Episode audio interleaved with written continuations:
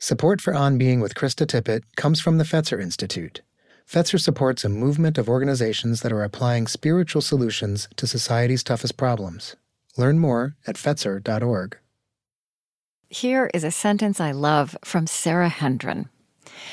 Bodies are soft flesh in a world of machinery, and that can be a beautiful match or an experience that's full of hurdles.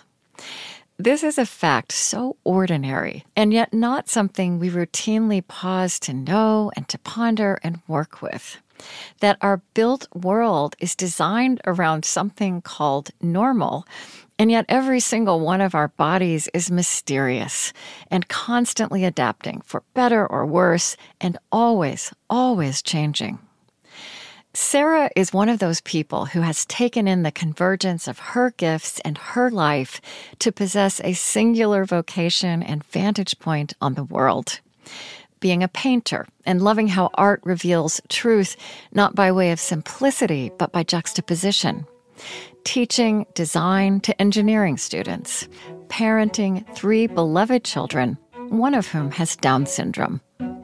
This is a conversation that will have you walking through the world, both marveling at the ordinary adaptations that bodies make and asking, in Sara's words, restless and generative questions of why we organize the physical world as though vulnerability and needs for assistance are not commonplace, indeed salutary forms of experience that reveal the genius of what being human is all about.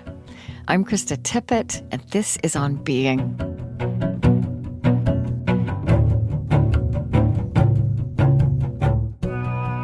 Sara Hendren is an associate professor in the College of Arts, Media, and Design at Northeastern University in Boston. She previously spent nine years teaching at Olin College of Engineering. Her book is What Can a Body Do? How We Meet the Built World. Krista. Sara. Hi. Hello. Hi. Hello. Oh, nice to have you on the other end of the line. Really great to be here. Thank you, Krista. Yeah. Um, so, you know, I'm always curious about the religious or spiritual background of a childhood. And I know you, you grew up, like me, in the Bible Belt, in a relig- religiously saturated world. Yes. Um, and so I want to ask you about that. But specifically, I'm curious if you think back to that air you breathed and that world and that held you. Um, and then think about these things that so captivate you now that you're engaged in. I would say, you know, a design sensibility and also an attention to the human body. Um, how do you see, or do you see kind of roots of those interests in that religious or spiritual world of your childhood, that formation? I do. I um we were part of non-denominational churches in Arkansas. That's where yeah. I grew up and kind of evangelical, met in a high school basketball gym to start. You know, there was that um a real a sense of returning to roots and I think a, even a form of counterculture. I think mm-hmm. looking back um and so my parents have been part of the kind of social infrastructure of that kind of style of Christianity for a long time. And there are many good things about it. You know, they've been part of community groups and all that, what we call now social infrastructure, the kind of mm-hmm. showing up for people and meeting and, and leaning on one another, and uh, so many of those kind of practices. And I think I also found it disembodied. And, you know, when I went to college, I actually went to Wheaton College, which is outside Chicago. Which is Billy Graham's alma mater. Yes. Yeah. yeah. and it will tell you something about the way I grew up that people sort of thought that Wheaton was a little bit uh, frighteningly liberal or like oh really yes yeah. like a little bit and, and i mean yeah. to be clear this is a place that where we couldn't drink or dance you know at all. I mean, we signed a pledge to say that we wouldn't. And yet, what is so interesting, I'm so grateful that I went to Wheaton because I got a liberal arts education there. I mean, we read mm. Foucault and Zora Neale Hurston and Virginia Woolf, and I discovered so many things there. And um, it's an extraordinary place. It's still it's, it's an, an, extraordinary, extraordinary place. Yeah. It yeah. is, and mm-hmm. and but I could talk about that for a long time. But I, like many students at that time, I'm so grateful that I went to a place where first order questions, big questions, were on the table. I mean, our professors took seriously the questions that are on the minds of people at that age in a particular way. That is, like, what are we here for? And yeah. what is life about? What is the nature of reality? And like a lot of my peers, I started going to an Episcopal church, um, and, and, a number of my peers um, went to Catholic churches, went to, in other words, the liturgical and sacramental churches of that yeah. time. And I would say that uh, finding uh, the Episcopal Church, eventually the Catholic Church, the the kind of sacramental is such an acknowledgement of the animality of the human creature. Yeah. The the kneeling and the images and the the kind of distinct separateness of that sensory environment. Yes. And images of saints and candles and so many uh, reminders uh, that you are in fact an animal creature who has come to seek some way of being more than animal, yeah. but not never never not animal. And I think that so I will say that, you know, my commitment to, my joy in everything that's tangible about the world. So, the way that artifacts hold ideas mm. and the way that shaping artifacts can then, in tandem, uh, reshape ideas, that mm. artifacts can do that kind of double work. That kind of acknowledgement, finding myself a body in that moment, has been distinctly important. There's so so many things about that time. When you use the word artifacts, put some flesh on, on that yeah. bone. Like say yeah. what yeah. Yeah. Because I, I, mean, think, I think I feel like for you there's you're so much in your imagination when you use that word. So kind of I want you to kind of download that a little bit. Yeah, use a tech I mean, word.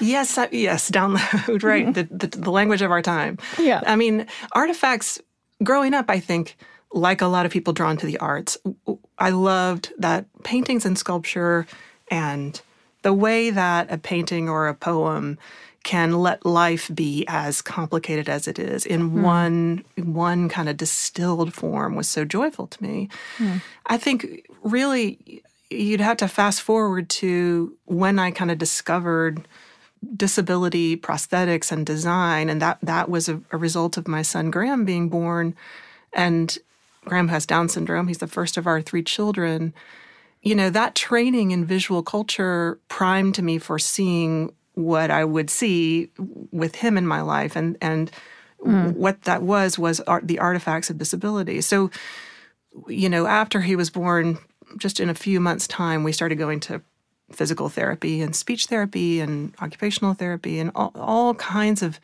objects, artifacts were in those spaces. The little orthotic braces that are made for toddlers are printed with little cheery images of animals, you know, and the right. like and I would see like you know, kids in these little mm-hmm. gyms wearing cochlear implants that had like a bright plastic dinosaur on top. You know, and I would just think, wow, there's so much going on that's both clinical and functional in these objects, but there's also something expressive that's happening that, that it's they're trying to broadcast something about the person who's wearing them and so that got me interested in prosthetics in my parent role. Uh, but eventually I got interested in kind of the engineered and designed, right? You know, utility and functionality of objects too. In other words, technology. That's also mm-hmm. culture. Right. All of it, though, is doing something to help us make meaning of our lives and also, yes, to get stuff done. Mm-hmm. And to make meaning of our lives as we inhabit our bodies, right? That's I mean, right. that's really that's right. where you focused in and, and are creative. And um, so, so the title of your book, which is a wonderful book, "What Can a Body Do? How We Meet the Built World," and and that question I didn't know until I read this from you is is really a famous question in the history of philosophy. Would you say a little bit about that? Yes. Uh, what can a body do is a question posed by um, Gilles Deleuze, a French philosopher. And he was in dialogue with a much earlier philosophical question um, of Spinoza's, this what can a body do? And they, they meant very different things. But Deleuze was taking this up as a kind of project of posing the body as an assemblage. So, not the kind of classical form of the question, what is a body or how is a body like a mind or not like a mind? Hmm. Deleuze is saying something else, which is just like, it depends on the context and what is around what this body can actually do. In the, the designed world, the, the presence or absence of prosthetics, but also assistive technologies of all kinds, things like ramps instead of stairways, those make possible passage through the built world that mm. is otherwise impossible. So you say, okay, mm. well, what is a body in a wheelchair? What can it do? Well, it depends. You know, the, it's in right. part like do the legs ambulate or not? But but really the question is, what's possible in the built world in the passageway that it's trying to go down? So so can it get up a set of stairs? No. But can it get up the inclined plane of a ramp? Yes. And everything that that means, you know. You know, there's getting... something that's so interesting about just the way you, you said that because it, it made me, it just kind of shifted my perspective from the kind of question that we ask culturally, which is, is it accessible?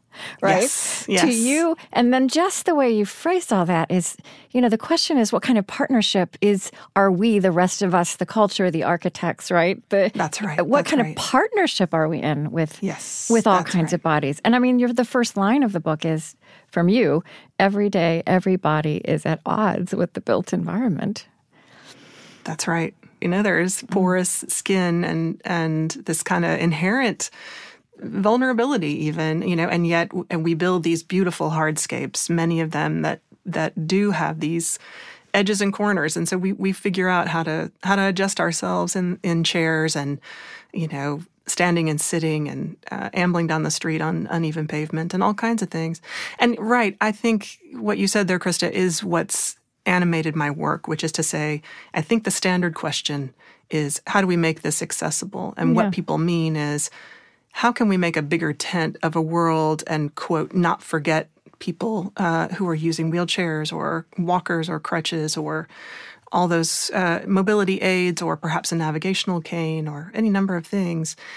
But what I try to do in that book is to say, I don't, you know, I don't really think a tent, making a bigger tent is really quite the right metaphor here because people with disabilities have been way out in front in actually reinventing and reimagining the built world in so many ways. So, in other words, instead of that, let's make a bigger tent and not forget, I'd rather you see this rich kind of estuary of like this incredible ecosystem of remaking the world in artifacts that uh, that make more bodies more expressed and more you know uh, mm-hmm. able to get into the world and and more richly varied i mean i, I, mm-hmm. I am trying to say if you pause and look, your wonder might be activated by this incredible flesh envelope, you know, that's that's making its way through the world. Mm. It's inherent like a- adaptation. So there just are stories throughout of what that looks like.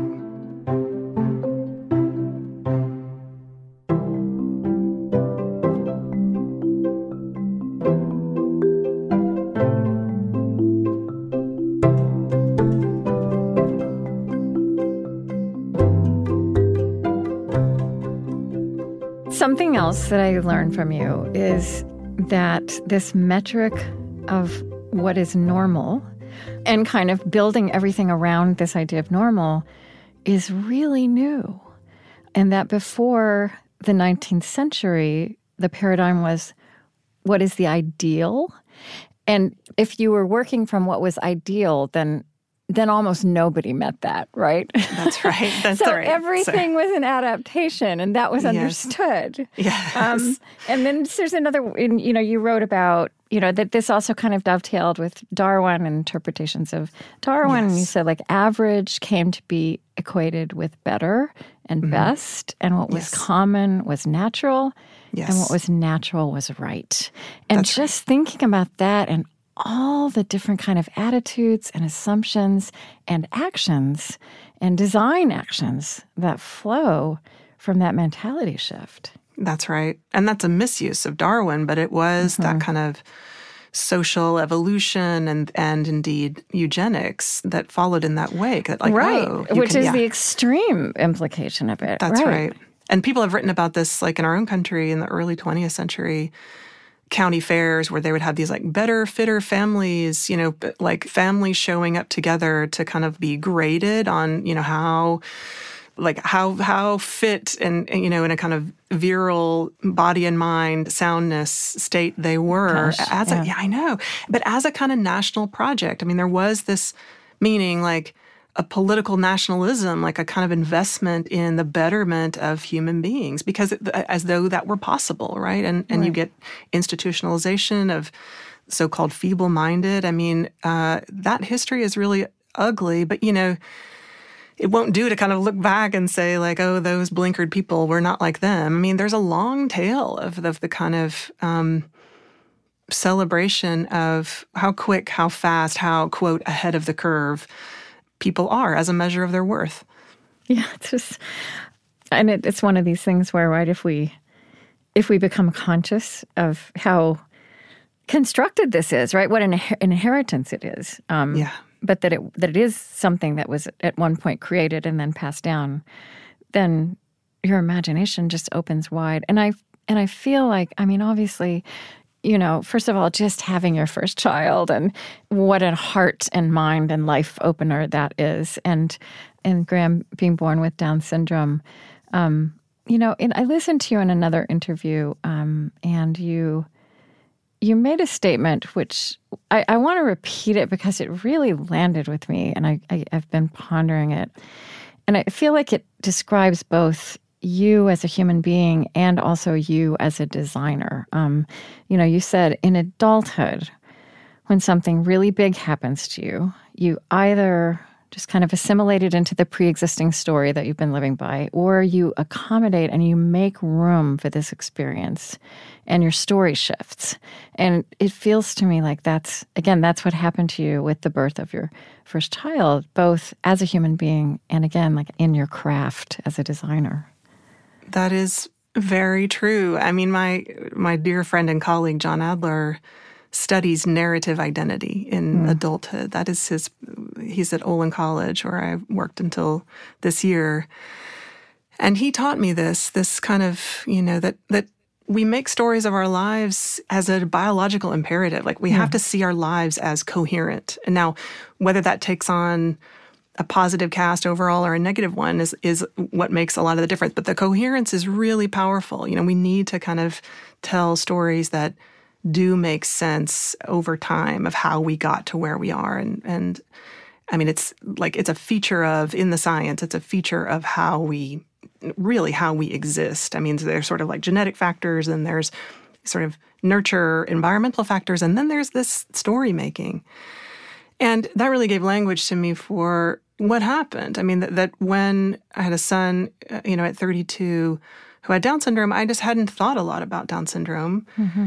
And I didn't realize, I mean, most of all, Krista, the way having a baby with Down syndrome just puts you right square into the middle, whether you want it or not, of the kind of selective, you know, genetic, you know, testing, yeah. bioethics debate.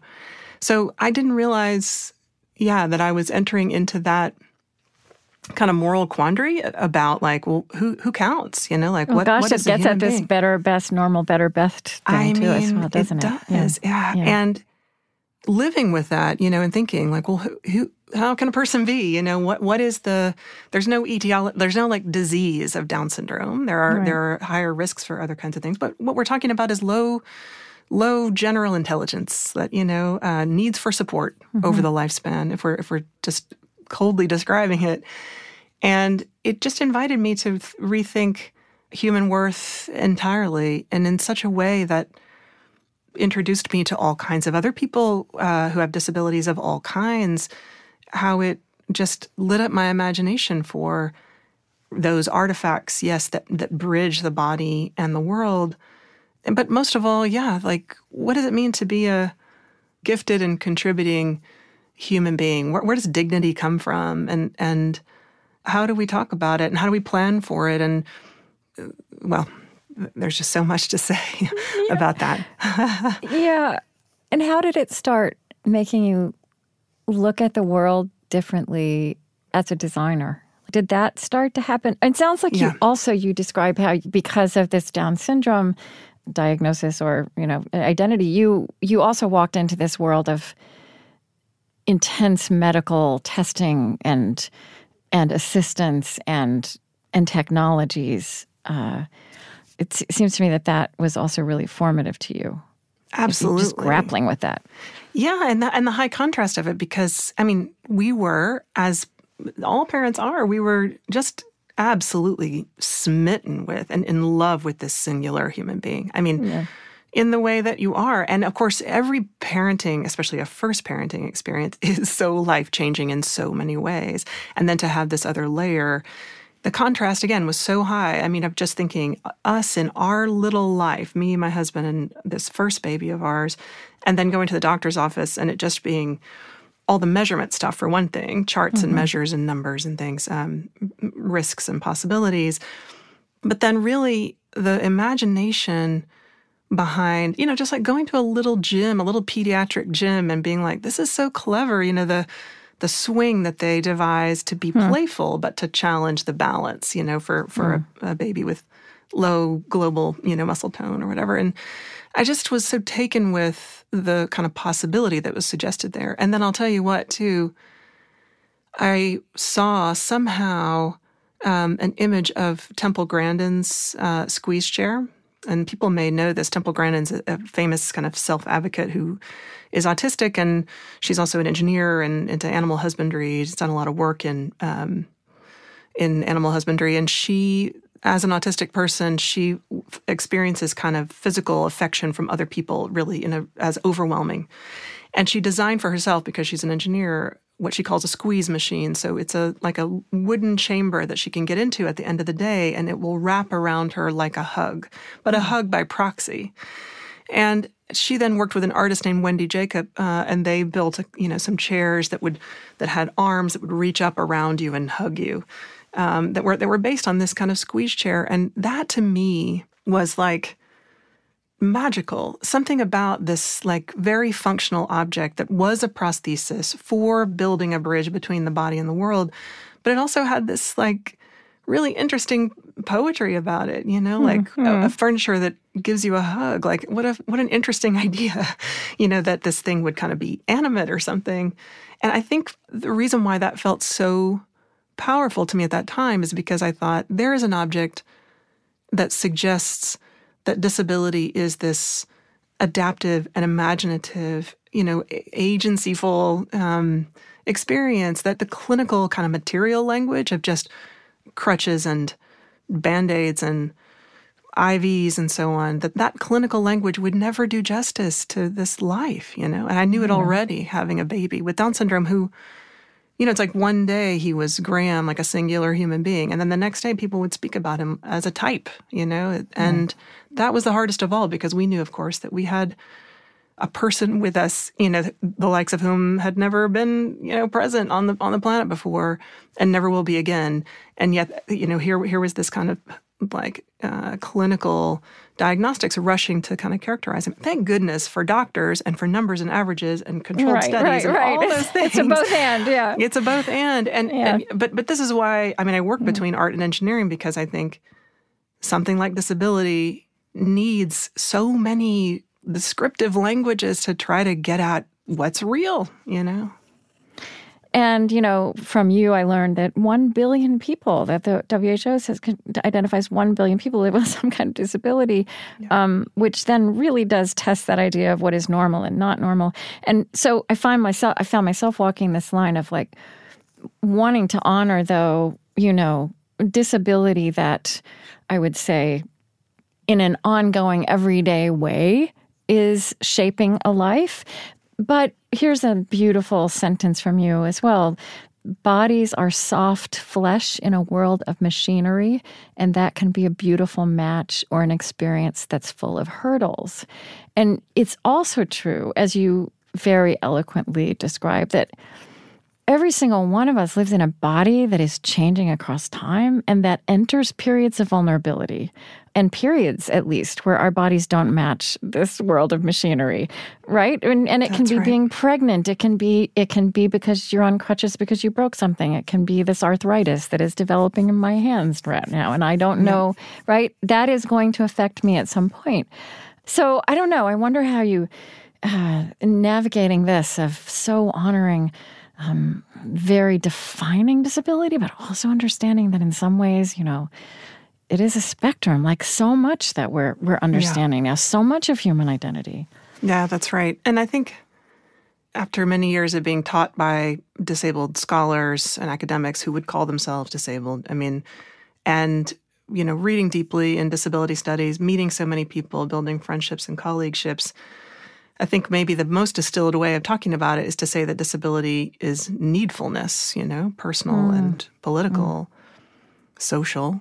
Mm. And so what that means is, right, that we might actually say that needfulness because it you know it's temporal and changing and over the lifespan is a feature actually of, of human life yes. and maybe even constitutive of the good life I, you know i've mm. come to think and, and i think we'd want to then say right well in the in the 1960s and after you get kind of disability politics as an identity you get people building a kind of coalition out of atypical bodies because it's not all the same, right? So, so global aging is different from right. using a wheelchair, right? Uh, being blind and in school, you know, um, the real kind of legal accommodations and those guarantees that came, for example, with the Americans with Disabilities Act and others like it around the world, those are really important. And they were strategic, you know, kind of policy changes of saying, look, in order to be citizens, in order to be civic actors, disabled people need a kind of infrastructure. And it's really interesting that that, that infrastructure,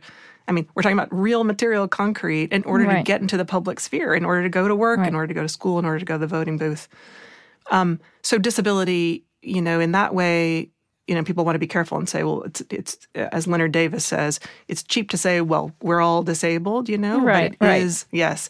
But I do think there's something at the, at the high level, existentially, disability is just needfulness and we might just make friends with that fact you know mm-hmm. we might we might welcome it uh, as a feature of the human well there's a spiritual theological statement if ever yes. i've heard one well yeah and i mean Alasdair MacIntyre, who's a philosopher um, famously said that the human animal the human creature is a dependent rational animal and so dependence mm. is part of a three-legged stool that, that makes us who we are that's yeah, that's almost like a metaphysical statement, you know, that that we need each other. We could we could have that a kind of like um, evolutionary biology explanation for that. Well, we need each other as a kind of consequence. We make do when we, we cope by needing each other to cooperate. But there's I don't know. There's something there's something quite profound about the how social we are, how frail we are. Finally, how mm. none of us escapes that kind of uh, being in the the subject position of both the giver and the receiver of help. I mean, that, that's what's that's what we're talking about.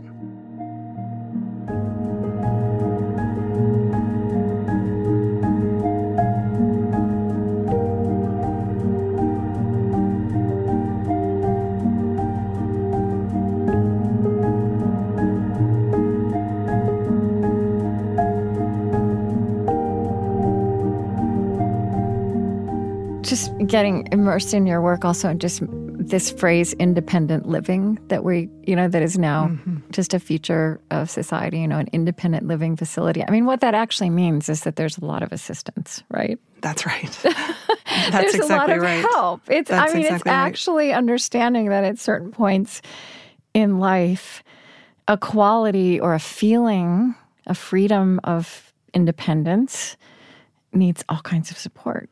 That's right that's right, and there's a there's a uh, you know the the independent living movement in this country, which again was in that kind of 60s and 70s era, mm-hmm. was a lot of people, you know, like Ed Roberts, who was a polio survivor and uh, used a chair all his life, and a lot of complex medical equipment.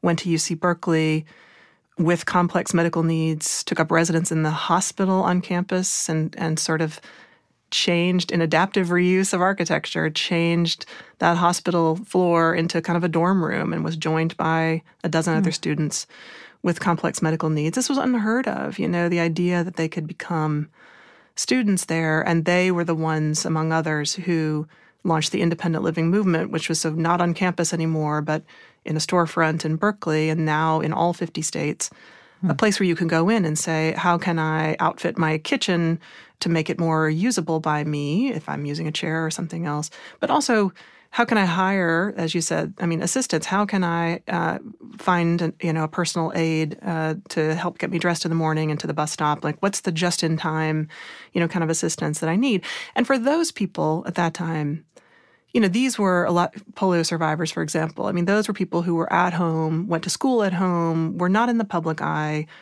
and were treated and really rendered as like just medical patients, full stop. Like that's all they were. And so independence right. for them really meant and they were careful to say, like, it doesn't mean doing everything for ourselves. It's not self sufficiency, but it's self determination. It is. That's what uh, Judy Heumann said, yes. who just passed away this year. Yes, Fam- she did, famous yeah. act. Yeah. yeah. And so they were they were doing the positive assertion of independence, is what I'm saying, yeah. right? And so the twin of that is like worshiping independence above all. So like we're we're 50 years or something from from kind of that moment, and there's a paradox to live with. Mm-hmm. And yeah, culturally, that's also kind of how we're inclined to want to interpret that. That's right. And I think yeah. people kind of romanticize, like, well, yeah, yeah, it's really interdependence and whatever. And I think, you know, there is still a question in the air, which is that what about just the plain fact of dependence? You know, what you just called it dependent living, and that was seriously, an honorable thing? seriously, it's so true. I I wonder if it's you know, yeah. it just. I mean, in an American context, like there's just so much about, you know, we all know this, like frontier spirit and kind of, yeah. Um, yeah that kind of individualism, which again, you know, we wouldn't want to romanticize the absence of independence, you know, and uh, choices and so on.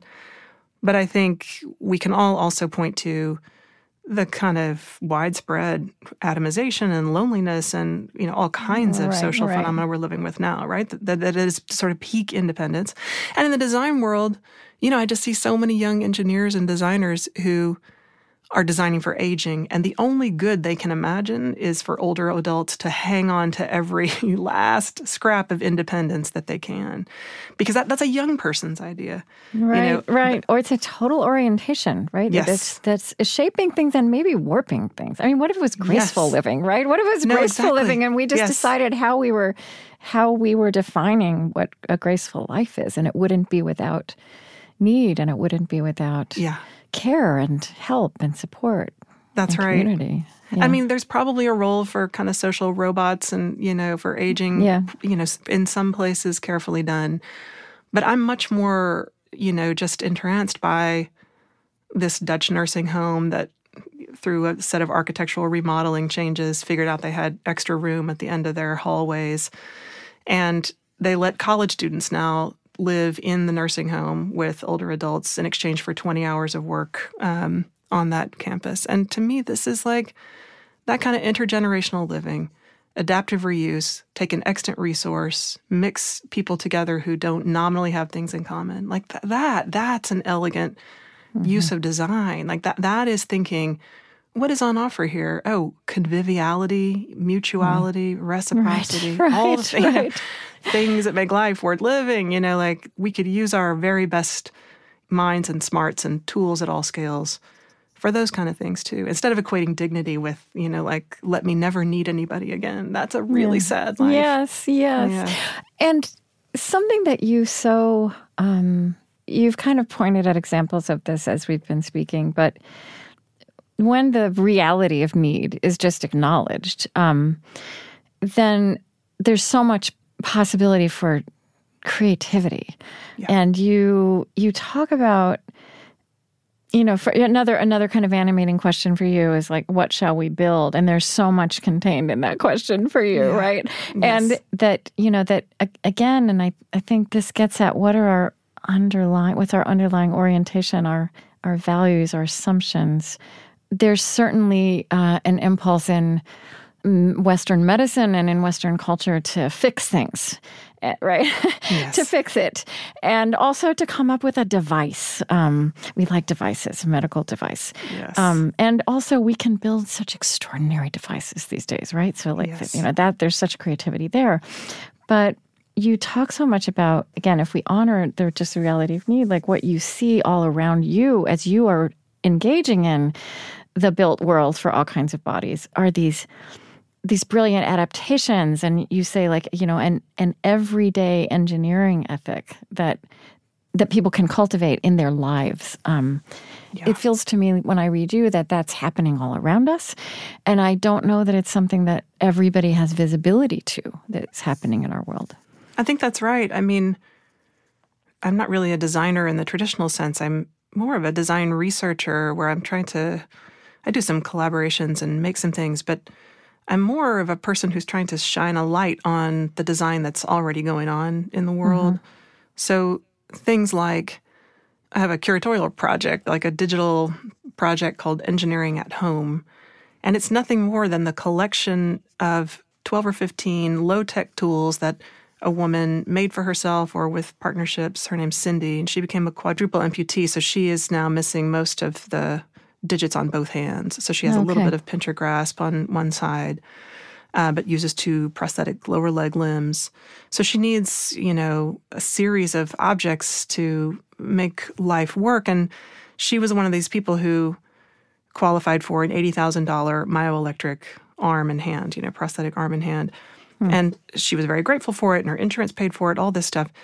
Went and trained on how to use it, but it is now like collecting dust in a, in a closet because it's heavy and it's hot and it doesn't actually get things done the way she needs. So instead of that, she's using cable ties that help her pull open the drawers, you know, on a dresser. Hmm. She's using, you know, tweezers to pull out her earrings out of a jewelry box. She's uh, she worked with the, her same prosthetist who got her that fancy arm to build a little cap, little silicone cap that fits over um, her residual hand and has a fork attached in it just so. And it, it was made for, you know, just like under hmm. ten dollars or something. Right. So, right. so yeah. and and like none of this is to say like oh that means all high tech prosthetics are bad. It's not. No. It's just that those you know, as you said, we have so many so much extraordinary technology. What we mean by extraordinary is it's novel in its materials. It is optimized and efficient in a, using things like circuitry and carbon fiber, and you know yeah. that it that it does engineering-y impressive things. And, and and that is really true. And for some people, those tools are transformative. But meanwhile, there are in the garages and living rooms and kitchens of the world people doing all kinds of inventive things mm. with stuff to make their bodies. Uh, move through the world. And, you know, nobody would look at Cindy typically, you know, in the kind of popular magazines of maker DIY culture and say, oh, there's a, there's a hacker maker type, you know, uh, right, right, People, right, people don't yeah. think of like you know senior citizens in the suburbs like that. And I, I, you know, that project it's a collaboration with an anthropologist, mm-hmm. Caitrin Lynch, and myself. You know, we were trying to just show this spotlight and say, the material culture of disability is truly everywhere. It's it's low tech, medium tech, high tech. Is scale a factor? Certainly with those big eighty thousand dollar arms, I get it. But meanwhile, uh, we might partner with each other to make more things that that help us do the things that we want. I mean, mm. the most meaningful object in that suite of things is that same little silicone cap that has a ballpoint pen on it. Mm. Because Cindy went to her prosthetist and said, "You know what matters to me? I want to write thank you notes." Right. Wow. And she doesn't have to do that. Like the, she doesn't have to do that. I mean, she can, you know, speech to text on her iPhone, hmm. but she hmm. really wanted to. That was the thing that was going to make her feel like I, am recognizably me with hmm. this altered body. Hmm. And and I just wanted people to look at that and say, "Oh my goodness, my uncle used to do that too." Like I know, oh, I had never thought of that particular idea. And just to see that you know, there's just such a kind of diminishment story of disability. And even in the prosthetics, it's like, here's how you cope or overcome. Yes. And, you know, what's people are just learning. I mean, that's what's happening. You know, people are learning. We are hmm. learning through ties, obligation, constraints. All those things are actually modes of creativity if we see it as such. There are hmm. real hurdles, but there, it's creativity too.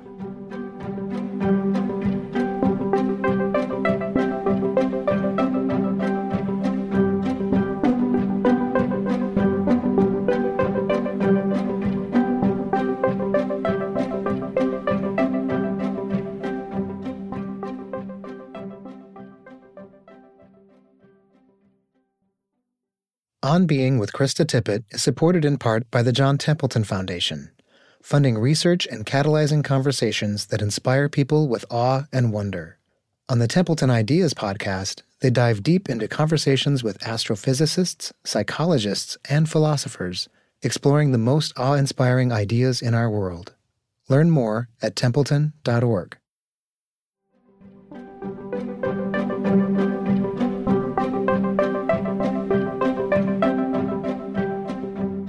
I think one of the most fascinating subjects of all, and talk about kind of big picture philosophical questions, is is time, the meaning of time, the nature of time. And I'm so intrigued also about how you talk about time.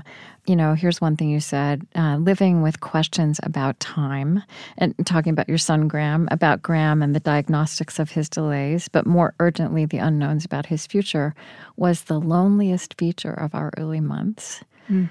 And you also said it has been Graham's singular creativity, his adaptive workarounds, his enigmatic learning curves that have wrested my husband and me from the grip of rigid time.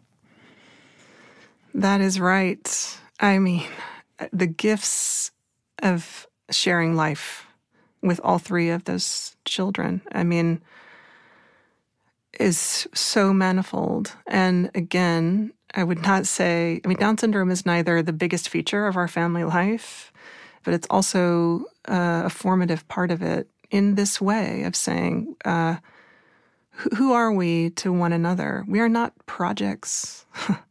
Children are not our projects. Uh, they they are to share life with. And Graham, you know, Graham is quite proud of his schoolwork. He is uh, you know, buoyant and connected and engaged in school in a way that just has no relationship to testing and so on. I mean, and so, you know, people will often say, yes, and what happens in adulthood, you know, schooling is this kind of very particular moment. And they're correct, you know. I mean, there is, I'm working right now on thinking about collaborative housing and all kinds of things. Because why? Because to be vulnerable in time, that, that is Graham's chief vulnerability and disability, that he is not pacing through school in a way that makes him into an economic citizen. I mean, that, mm. that really mm. is what we're talking about. It's mm-hmm. quickness and speed in order to be recognizably productive and therefore valuable as a taxpayer and a and a worker. You know, that that the the disability is needfulness on the state and also needfulness on other people in a distinctive way. Mm-hmm. And so that time, that kind of atypical way of, of maneuvering through time, yes, has helped all of us in our family to see uh, what what are we attached to in our worth, and what will we do? Uh, how will we build uh, the kind of lives that we want, not just for ourselves, but in our communities? Where economic worth is is one piece of who uh, many of us are, but where the human family is is a much bigger thing. I mean, crip time is this kind of term of art in disability studies that I learned from other disability scholars, and it, it is that acknowledgement, the kind of slowness that comes with a lot of conditions, aging, but also maybe maneuvering mm-hmm. with gear and and again making friends with that slowness and trying to ask ourselves well what what is the hurry about?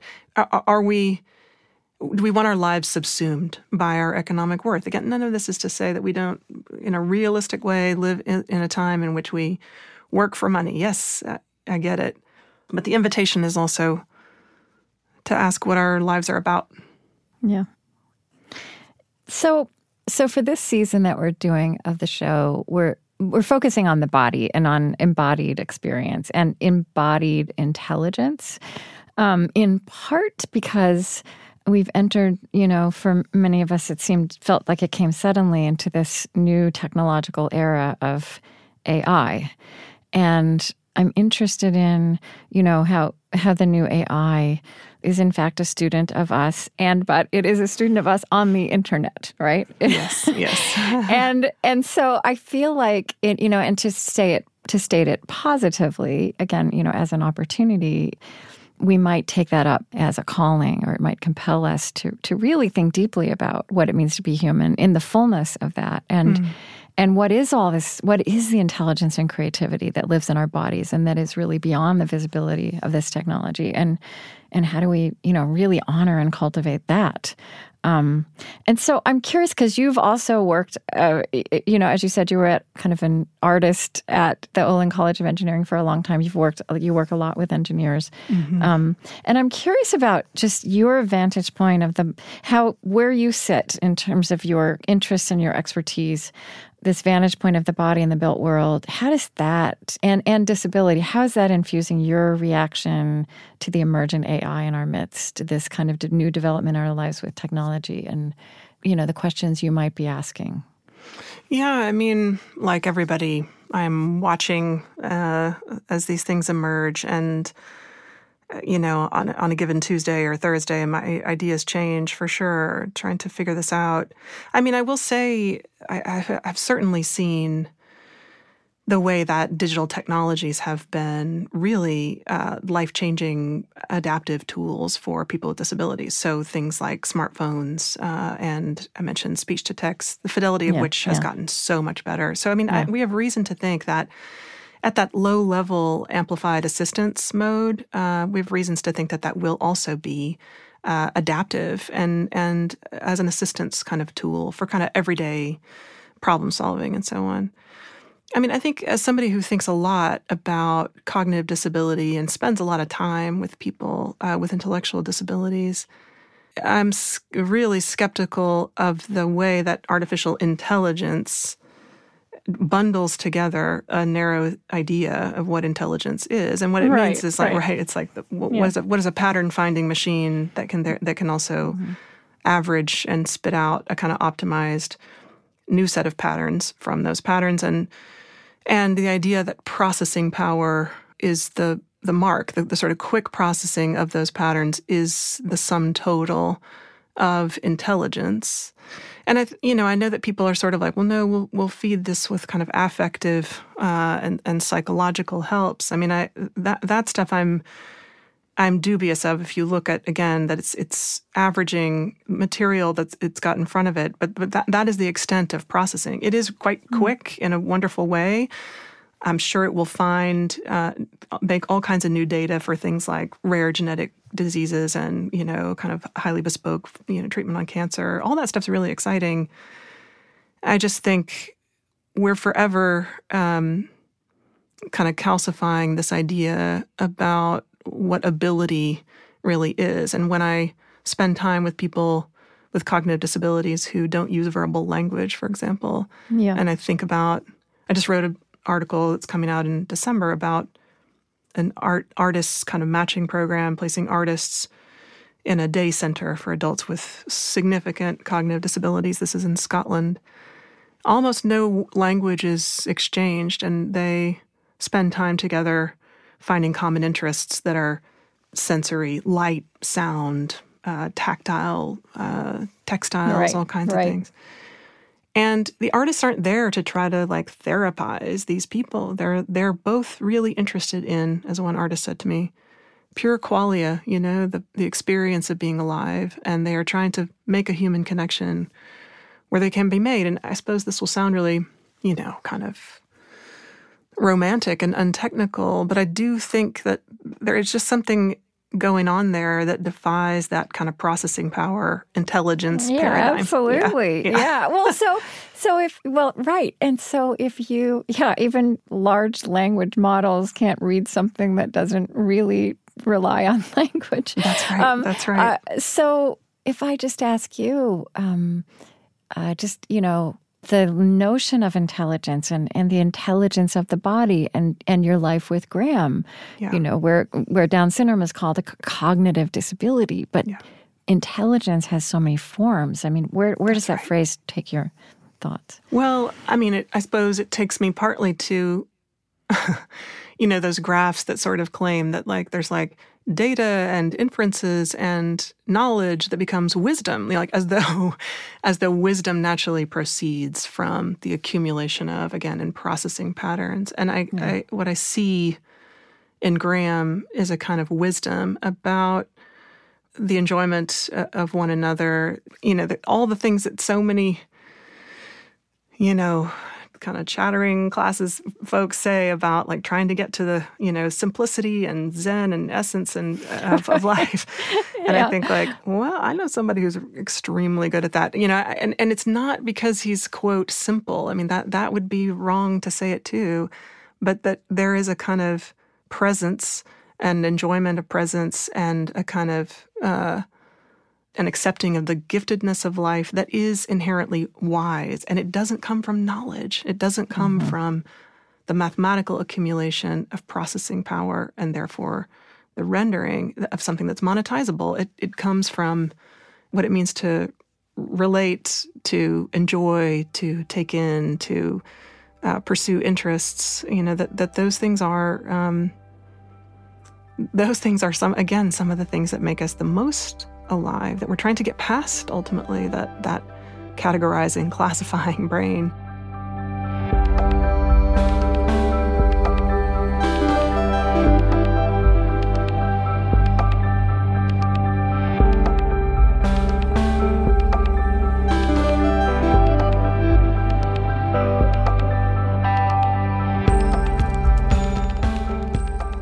There's someplace else in another interview you, you quoted a theologian, um, and I didn't catch the name, about cultivating an openness to the unbidden, yeah. which also feels like uh, a mark yeah. of wisdom and yeah. aliveness. Could you yes. say a little bit of that? Yeah, that's William May. Um, and here again, I think so. He's talking about, yes, the unbidden as constitutive of the good, so the unchosen features of our lives. And here again, I think, at least in this country, in a contemporary way, there is a kind of romanticization of interdependence. And we say, well, we need each other and let's not overdo it with the individualism, you know, uh, mutual aid and so on. But I see people kind of hedge and say, well, as long as you're choosing, you know, the people to be interdependent with. And I always think mm. like that. Not, that's, that's, not how it works. You know, obligation, in other words, mm. is seen as diminishment. I mean, people can't imagine that my two neurotypical children, who again are, I mean, Down syndrome is not the, the story of our lives, you know, like we're doing all mm. kinds of other things. They can't imagine that my two children might actually have a richer and more fulfilling life in their adulthood with Graham, who, yes, will place some obligation on them. I mean, and a lot of people say, mm-hmm. like, oh, that's nice for you now, but it's, I mean, there's a very mm-hmm. eugenic logic in the way that people think about this stuff. How could you burden those two other children? They cannot imagine mm-hmm. what it's like to share life with somebody like Graham because they cannot imagine his gifts. You know, they cannot imagine his giving that. So, in other words, did I choose Graham in the sense that I mean you don't order a, you know a child from a restaurant. The the one arrives. But I you know saying yes to that when I did have a choice right but saying yes to that uh, I mean it played out differently in in my pregnancy and stuff. But but saying yes actually opened up all kinds of I mean all kinds of interactions family culture insight, you know, into the world. And so the unbidden, I think, I, I just, I think the mythology of life unfettered and only mm. driven by choosing and optimizing. And again, that's the kind of AI thing uh, that choosing, optimizing, selecting for patterns, clearing the path, you know, for our, uh, what, for self actualization. I think history shows that the meaning of our lives is as much made by uh, the demands that are placed on us and the and the and what we mm-hmm. see in those exchanges as much as the choosing. I mean, I I really do believe that. Mm. Mm. And I yeah. No, go on. I just uh, I, I think this repulsion about dependence is everywhere. I mean, in in aging our conversations about aging and end of life. You know, I think I'm seeing in all kinds of bioethical spaces people trying to rationalize, you know, uh, medical assistance in dying or whatever. I mean, in part because the idea that one would be dependent and therefore a burden, quote unquote, to their family members would be a terrible way to end one's life. And yeah. I want to be as absolutely clear eyed and sober about the very real difficulties of that, especially when you think about healthcare systems and the way invisible labor gets played out. And yet, my friends describe the end of their parents' lives as some of the most meaningful moments that they shared. And and uh, again, it's it's a kind of vantage on whether we can see even some of what we would call suffering as woven into the fabric of how how we make meaning, you know, uh, mm. how we how yes. we flourish, yes. right? As opposed to our self-reported, changeable surface happiness. But no, like our, our flourishing, the meaning that we made. Hmm. I want to read something you wrote, um, and perhaps you would want to reflect a little bit on it. It's very beautiful. Um, who is the world designed for? Who, in turn, can grant or summon the power to do the designing or the building? And what can a body do, whether in life, in our modest everyday, or when conditions suddenly change? Let these be our restless and generative questions, each of us in our many bodies making and remaking this adaptive life. Yeah. I mean, I think you and I share an interest in restless questions. yes, and generative um, questions. yes. Yes. I mean, I think it's like trying to find a, a you know, an ever more precise language for the way that disability as a form of insight can collect everybody. I mean, it, that it can meaning collect us into its that insight that wisdom about the world that coming into contact with needfulness and finding oneself part of something really big. And that, that is what i wanted to try to issue as an invitation. Not again that, that our experiences are the same because of course our distinctions really matter but that the restless questions is a form of staying energized rather than resigned about uh, what what is in our way right now, where the misfits lie, and and, and what we might make together in the future. I mean, it, there it just you know I want that this kind of for design to be a portal to the, the questions of those what if kind of questions, not just the questions of professional expertise. You know, what could be built uh, tomorrow? Although I'm interested in that, but really, could we cultivate the kind of agency and openness and surprise and joy and difficulty uh, that disability makes evident. And could we recognize ourselves? And i really do mean we. I don't mean the kind that kind of as a rhetorical flourish. I really mean the collective we seeing disability as something really true mm-hmm. and and maybe seeing ourselves in it. And when you use that phrase where the misfits lie i think what you're talking about is where there is where what is built and designed does not fit the actual reality of yes. of human bodies moving through it with it living with it. Yeah i mean this is a foundational kind of idea from Rosemarie Garland-Thomson about misfitting where she says it's like being a person with disability she is one herself is being a square peg in a round hole. But that's a really interesting kind of statement. Not because it's just like huh things don't fit. No it's because it's unclear whether the square peg or the round hole is the site of the misfit. In other words, right. right, if my legs don't walk, is it the question of a better wheelchair to augment my body or is it a question of like well what's available in public space on the on the exterior of a building okay well now our questions just got like fractal you know like in terms of what, what where mm. possibly we might intervene and that that's that's what's so, so interesting about design is that it's not clear whether the body is calling for you know amplification and augmentation and perfectibility you know in the in the kind of fantasy way. Yeah maybe some really good tools but also what shapes and sounds and textures of the world might just shift a little um, be more flexible in the way they're joined together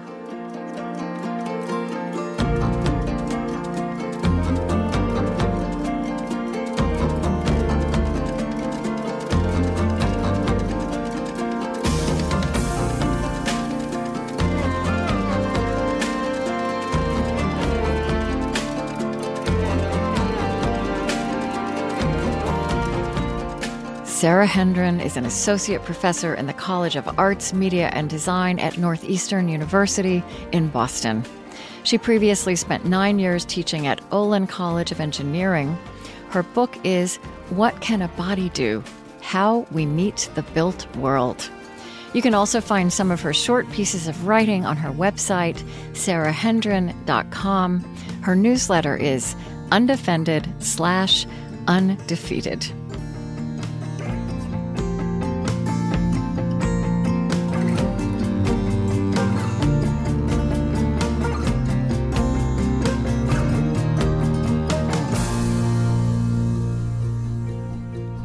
The On Being Project is Chris Heagle, Laurén Drommerhausen, Eddie Gonzalez, Lillian Vo, Lucas Johnson, Suzette Burley, Zach Rose, Colleen Scheck, Julie Siple, Gretchen Honnold, Pádraig Ó Tuama, Gautam Srikishan, April Adamson, Ashley Herr, Amy Chatelaine, Cameron Mussar, Kayla Edwards, Tiffany Champion, Juliet Dallas Feeney, Vanessa Hale, and Andrea Prevost.